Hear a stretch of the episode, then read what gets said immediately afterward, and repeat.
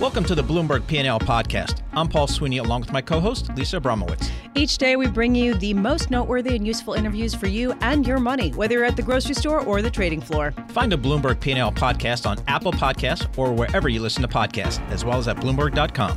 We are seeing a broad based rally in U.S. equity markets, and here to talk with us about it, Patrick Palfrey. He is director, uh, senior equity strategist at Credit Suisse. Um, so, Patrick, I want to just get your sense on whether we're actually seeing fundamental strength in the earnings as we head into the final week of 3Q earnings season, or are we just seeing a, a very low bar that has been stepped over? I mean, when we take a look at the third quarter earnings season, I think your point on a low bar that's been stepped over, I think that's a fair way of, of putting it. I mean, in reality, the backdrop is still anemic, and it's likely to be anemic in the fourth quarter. And when I say anemic, we're talking about EPS growth that is somewhere between 1% to 2%. So once you strip out the benefits of buybacks, earnings are essentially flat. Now, there's some unique dynamics that are, are going on, and when you take a look at the median company, trends look a lot better, but, but nevertheless, it, it, it is an anemic backdrop for, for growth. So, Patrick, on the flip side, uh, sets up for maybe some decent growth numbers in 2020. Do you think the market's too optimistic about earnings growth in 2020? Well, I think if you take a step back, I mean, analysts typically start out optimistic and, and, estimates historically fall. So if you ask me, do those expectations need to come down? The answer is yes. Do I think we are going to see anything other than what we typically see? The answer is no. And when I say that, we expect EPS growth to come in around 5%. So that's a significant improvement from the numbers that we saw in the current quarter and the numbers that we're likely to see again in the fourth quarter. What do you make of the volatility that we've seen in the response in shares to earnings beats and conversely uh, to misses? Uh, the reaction has been more extreme this earnings season than, it has been historically. How do you interpret that? Well, I, I think investors have been looking for a way to get positive, and maybe maybe let me take a step back here. You know, uh, several months ago, we turned uh, more cautious than we'd been in a while, and it was really around the deceleration in the industrial data and the fact that the yield curve was inverted. Over the past couple weeks, both of those appear to be dissipating. So we have a yield curve that is much healthier than we had historically, and the industrial data appears to be bottoming. So what we are seeing this earnings season is really a confirmation that the trends aren't that bad, and that's why we're seeing the positive response to results, uh, more positive response to results th- than we typically see. All right, so Patrick, if I'm in the equity markets, am I just in the defensive stocks, utilities, REITs, consumer staples, or can I afford maybe take some more risk with some cyclicals or even some growth stocks? Well, we, we think now is the time to make that sort of pro cyclical shift. So if you have been in the market, it's likely that you probably were in those more defensive sectors, and that has been the leadership really up until about the past three to four weeks. But with, and, and I had mentioned this earlier, with the beginning of the bottoming in the data and the fact that the yield curve is uninverted, we believe now is the time for investors to make that pro cyclical shift in their portfolios uh, and, and away from those more growth and defensive sectors. I'm trying to understand what's changed for people to be trying to get positive. I mean, other than just a lot of negativity for a really long time and everyone's just kind of sick of it at this point. So, what has changed? Well, I, I, yeah, so I, I think in in reality we're beginning to get through. I think the most difficult part of the data. We haven't officially bottomed yet in the U.S. in terms of industrial activity. That's likely going to be in the, around the end of the fourth quarter. So as we move into 2019, the pace of industrial activity is set to improve, and I think investors want to get ahead of that, and that's why I think that pro-cyclical move uh, in, in, in terms of shifting portfolios is the right move. Uh, it, it, by the time you see that balance in the data, it will likely be too late. So it's one of those uh, environments where if it's there on the horizon and, and we start to see the green uh, shoots that we are seeing, now is the time to get into it. So, Patrick, part of the support for equity markets over the last uh, certainly couple of weeks has been an expectation that some type of trade deal will get done. People calling it a phase one type of deal. But as we know, that can just turn on a dime or a tweet. What happens if you know we don't get a trade deal and both sides say let's kick it down the road till after the election? I, think if we uh, get to a point in the discussion where the trade deal looks like it's getting further and further away from being reached, it will likely cause a spike in volatility and we will likely see stocks sell off broadly. Now, what's interesting is over the past uh, several months, those in those situations haven't been nearly as severe as what we were experiencing uh, even 12 to 18 months ago. And I think part of the discussion is the deal is is somewhere in the future.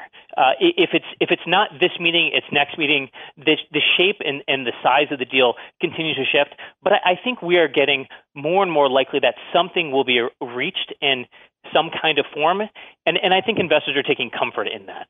I'm wondering uh, when it comes to bonds, they are selling off in tandem with this risk on feeling.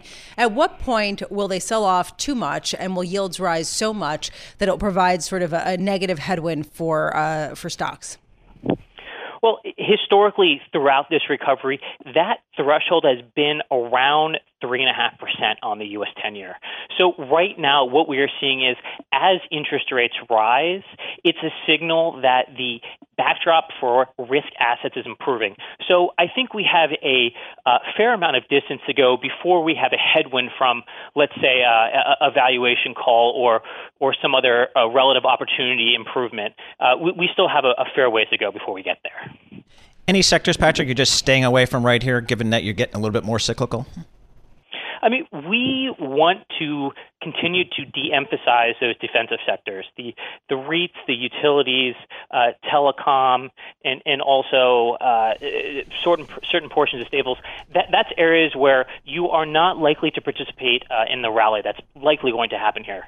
Patrick Palfrey, thank you so much for joining us. Patrick is a U.S. equity strategist for Credit Suisse, uh, giving a sense that the Credit Suisse is turning a little bit more, I guess, aggressive, a little bit more cyclical away from some of those defensive names, which have been such good performers this year, some of the best performers that we've seen.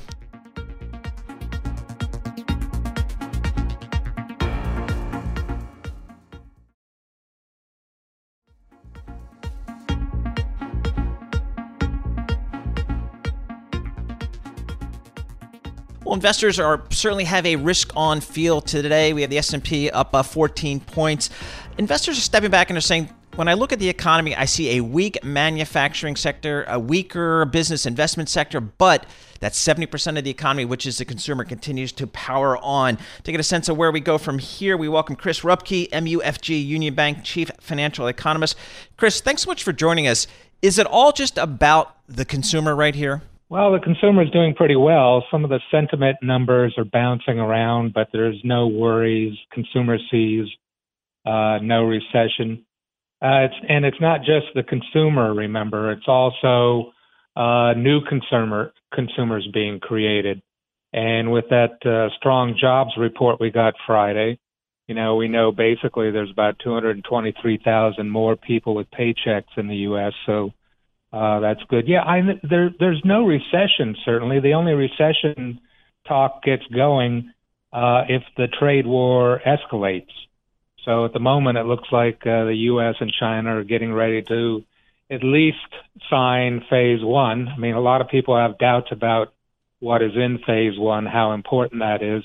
Phase two and three are going to be much more difficult, but you know, at least we're moving ahead, and there's no bad headlines out there for stocks and bond markets today today. I love that he added today, today right? Today. Maybe, we'll see about tomorrow, but today we're holding in just fine. Chris, I want to talk a little bit about uh, something that UBS analysts have called a two tier economy when it comes to the consumer. You have, on one hand, uh, upper uh, income and medium income individuals in the United States doing pretty well or very well. And then you have the lower income uh, where you're seeing delinquencies picking up, defaults picking up on consumer loans. And I'm wondering how big of a concern that is for you.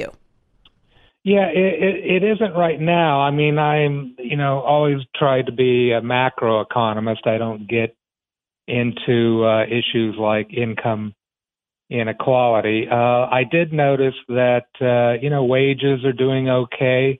If you look at uh, non supervisory worker wages in the report we got Friday, they're running 3.5% year over year, which, you know, it's better than a poke in the eye with a sharp stick. And the average hourly earnings, that includes bosses, of course, that's only running 3%.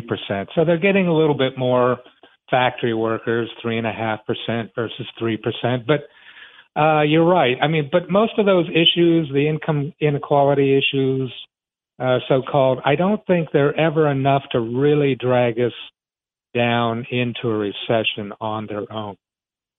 So, Chris, if we're not heading into recession imminently, um, you know, one of the concerns is, uh, you know, I guess just this trade issue. It appears that a phase one type of trade negotiation and agreement could be in the offing.